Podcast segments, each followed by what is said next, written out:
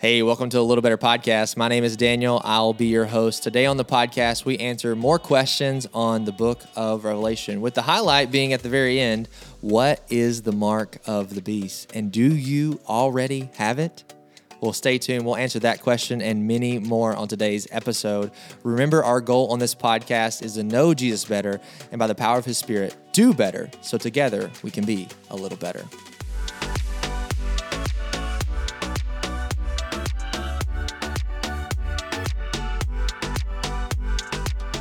Hey, welcome to A Little Better. We're answering more questions about Revelation today. So, you guys ready to dive in?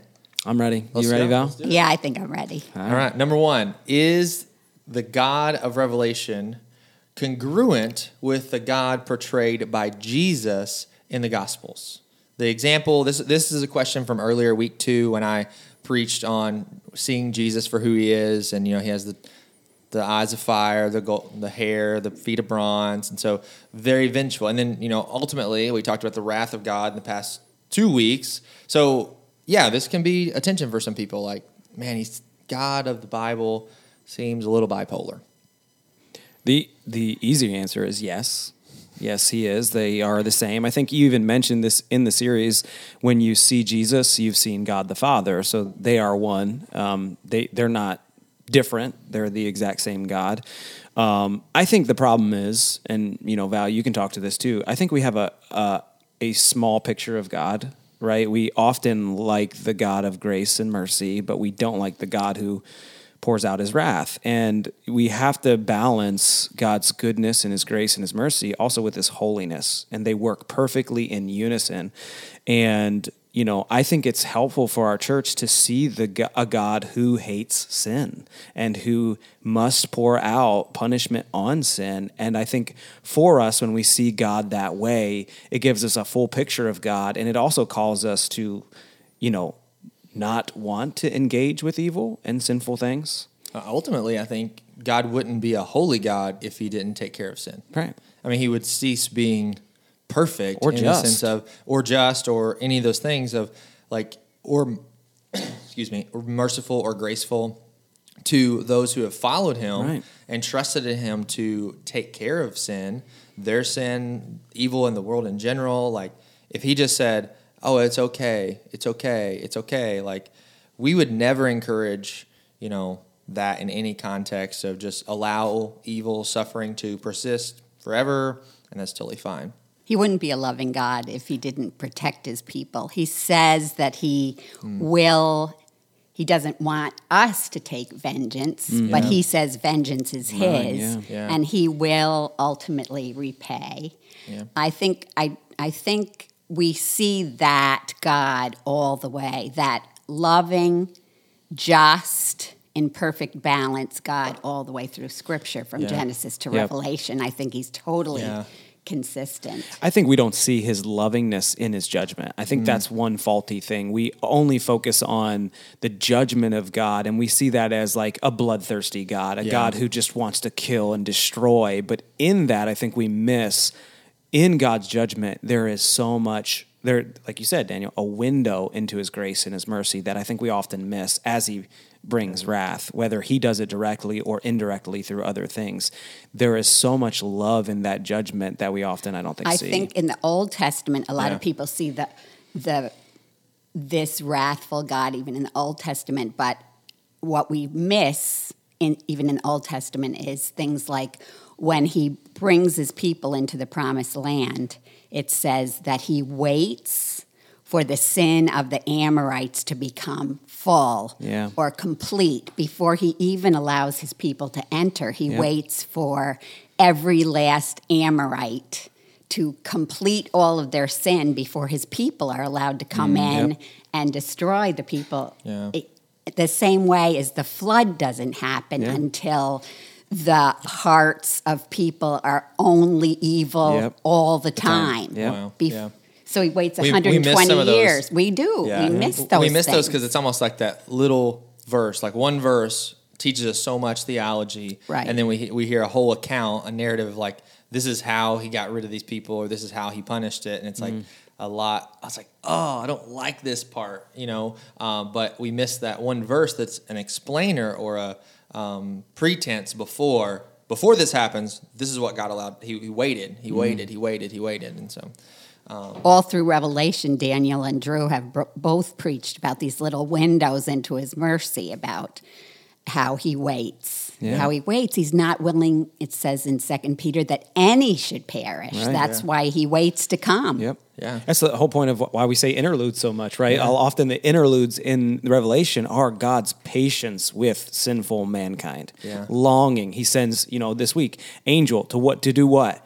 To preach the gospel to those who have been marked by evil, right? And there's this mercy even Another in this. opportunity. Yeah. Right. sure. Always opportunities. Yeah. So that where there's not there there's not two gods at odds with each other. The the evil, bad, bloodthirsty God and the good, loving God of mercy. There that's a complete picture Yep. um, in that. And so um, second question has two parts to it. Drew's sneezing over here.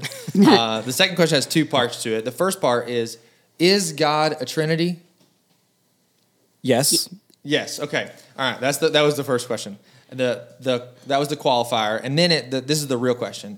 Then why does the passage in Revelation say that the seven that there are seven lamps and that there are also seven spirits of God? Val, go ahead. I'll let you. I'll Go, let you Val, start here. launch us off. Oh, with that. thanks.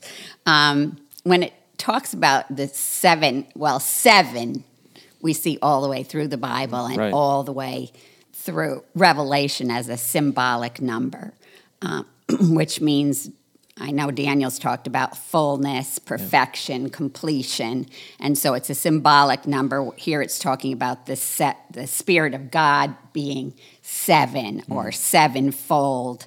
Um, I know in Isaiah 11, it's a perfect um, example. It's talking about the activity of the Holy Spirit, and it talks about sevenfold spirit wisdom, understanding, counsel, might, knowledge, godliness, and the fear of the Lord. It talks about his sevenfold activity. In other words, this Spirit of God is perfect, Right. complete. Mm. And so It's almost as if you broke down the. You have one spirit, but it's talking about this uh, almost like seven purposes that he fulfills, and in that seven, he is complete. He's made full. It's not saying there are seven different unique spirits of God. It's Right. talking about the seven attributes that Right. bring the fullness of the spirit in your life. I was, I was listening. Did you give a scripture reference for that? yes, it's um, Isaiah- Isaiah. 11, 2 and 3. Yeah, Isaiah 11, 2 and 3, those are seven qualifiers. So good. So we, if more more explicitly, even like, we, it's the Holy Spirit, pro- we would say. The Right, Holy the Holy Spirit. Holy And these are his attributes, Yes. is why um, that's given. Anything else you want to say on that question? I'm good. I think like we Val answered it. crushed it. All right, cool. All right, so here's your here's your home run one. Number three is explain the difference between the telescopic and Oh, yeah. the consecutive views of God's wrath. And so uh, there, there's actually three views, and we can bring this out. I, I brought this out in a sermon, but the the three views are the simultaneous, which the seven seals, seven trumpets, seven bowls of wrath. Those are all judgment slash wrath. And the can, the simultaneous view is pretty easy. It's talking about the same unit of time, and that's what it is. It's Yeah, just just explaining different it in different ways. All Yep. right.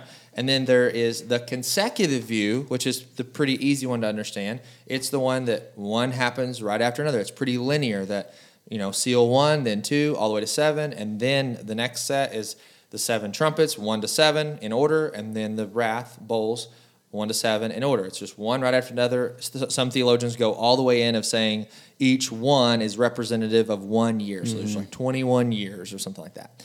But then the telescopic view gets a little tricky to explain with words. But Val is really good at doing this. So unpack that for us. I don't know if I'm really good at it, but this is the one that I believe in.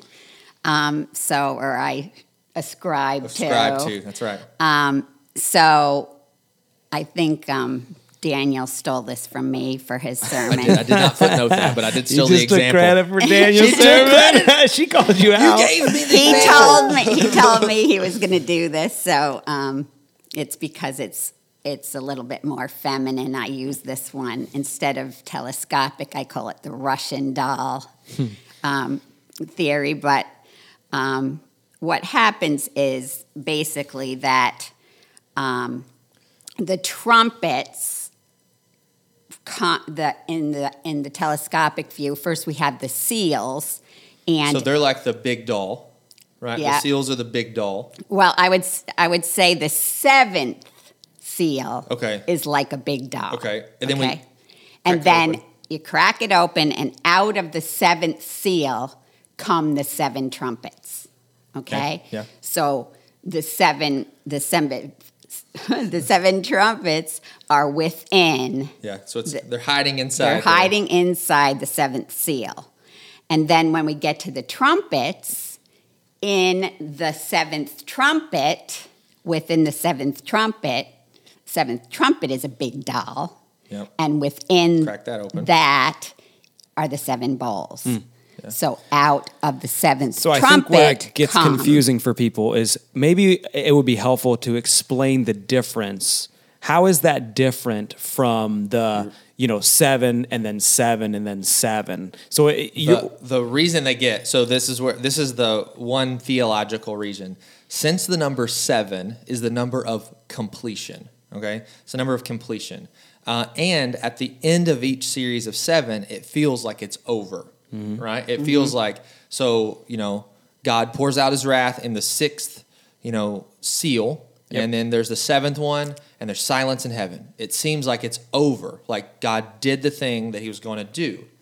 But then there's more. Mm-hmm. But, but wait, there's more, and so it's coming out of it's it's explaining the how the wrath of God is working in the sense of that completion. It's complete, but it's it's not yet because there's there's another set. I, I understand that. I think our what what would be good for our audience is distinguishing. It almost feels like that is the same as the um the the consecutive one where like you got seven and and you got seven more and then you got seven more. It feels like oh that's just the same as the Russian Yeah. dolls. the seventh the seventh seal, seventh trumpet, seventh bowl are still existing throughout. Right. That's I that's why I picked telescopic instead of sticking with the title of Russian nesting doll. So like if you open up a telescope, right, and every joint is a start of a next one, mm-hmm. but that that joint still exists. So that seventh seal, it's it goes all the way to the end. it's almost like you can't look at it like uh, the telescopic for me is like you almost have to pull up and like look at it from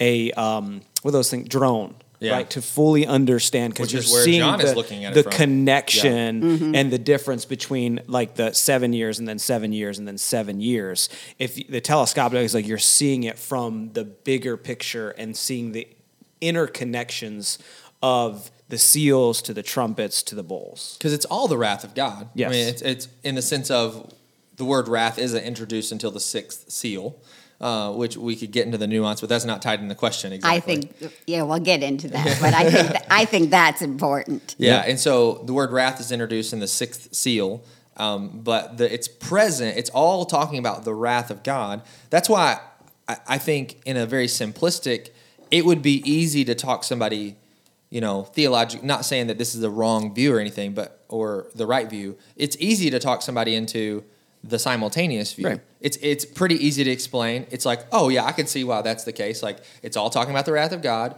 It's all talking about it from heaven's perspective. Seven is the number of completion. Why in the world would there be more wrath if he's already poured it out?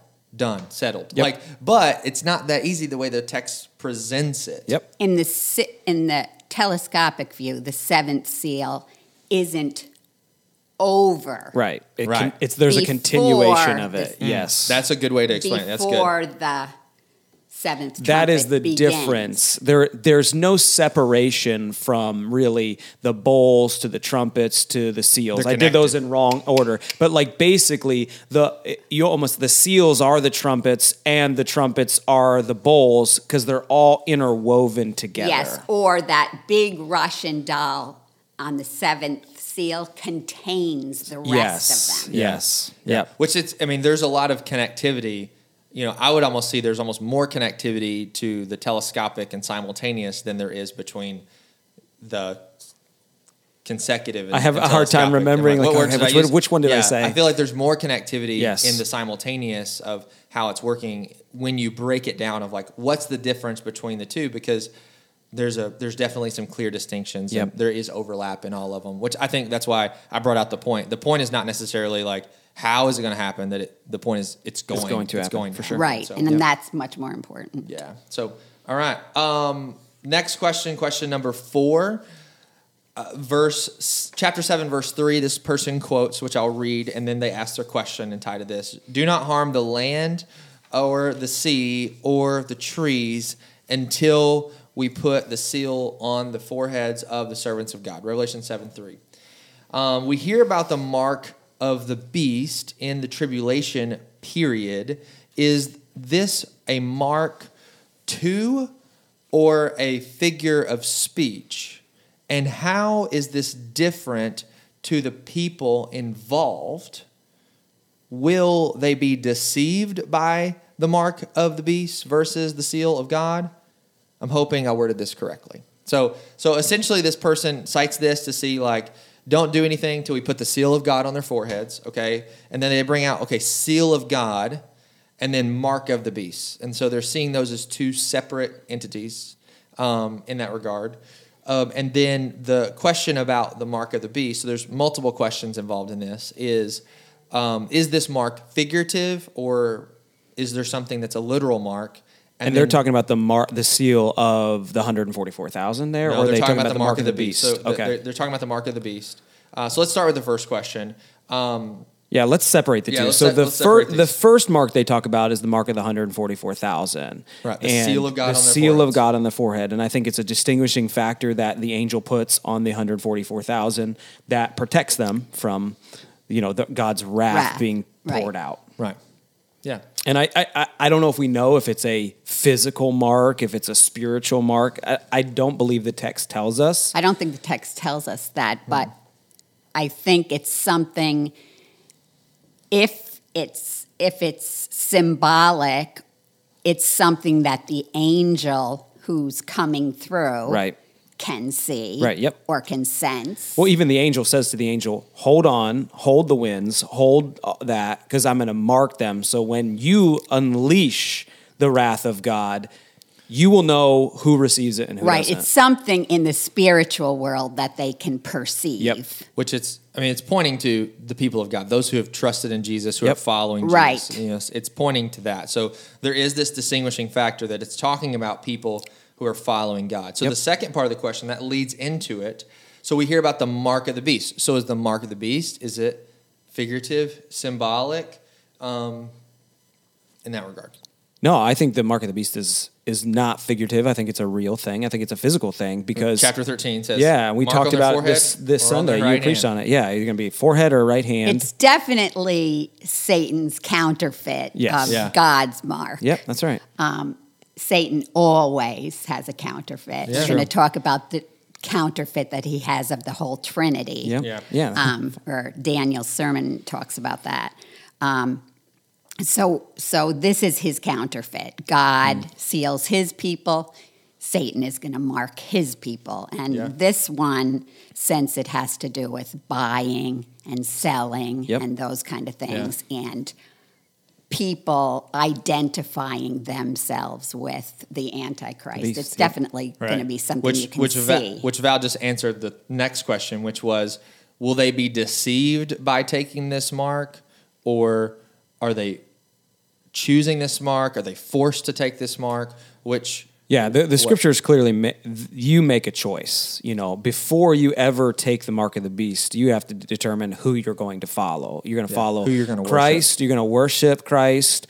And if you make that choice, you're, you're killed. sealed. You'll You- s- sealed you're- by God, yeah. you're sealed by God, and mm-hmm. they then they kill killed- you. yeah, and then killed by the then the people have already made the choice to follow the beast. You know, they've already made that choice. Then they accept the mark of the beast. I would say it's a clear choice, but it's going to be a very difficult Yes. choice to make. Yep. Yeah. Yep. It's, Yeah. a, it's the choice is one or the other. It's um, I think when Daniel preached about um, in the Caesar's time in Roman times, you took a pinch of incense and Yeah. you said Caesar is Lord, or you could say Jesus is Lord, Yep. and the Jesus is Lord was a difficult Yeah. choice. And to some make. people were killed for that choice. Some people were put in prison for that choice. And I think we have to recognize people are making that choice today. Yeah. Right? We are lucky in America because we don't you said this Sunday, Daniel, we don't have to make that choice. We have the freedom to, you know, and, and some at, at the detriment of our faith, right? That we don't have to make that choice because we sit around in our comfort, cozy Christianity and often become stagnant in it. But there are people all around the world who are making that choice. I'm following Jesus, and it costs them their lives. You know, maybe not their lives, their limbs, their body. They're being persecuted, beaten, whatever. Right? We there are people who are making that choice today. Yeah, this is close to my heart Yeah, because. I have I have children Mm. who are in a country where choosing Jesus means imprisonment Yeah. or your house burns down or something Yep. close to that. And my uncle was a martyr for Mm. the gospel in his time. So yeah, It's it ha- it's already happened and it is happening. So that's And we have to constantly be prepared to make that choice. Right. Yeah. All right. Next question gets a little bit more close to the news. Uh, um, it, I'd love to hear your take, and they didn't specify who your is, so we're just going to say Val. I'm just kidding. I, li- I like it. Thanks. uh, take on the new implantable payment chip that's here in the news.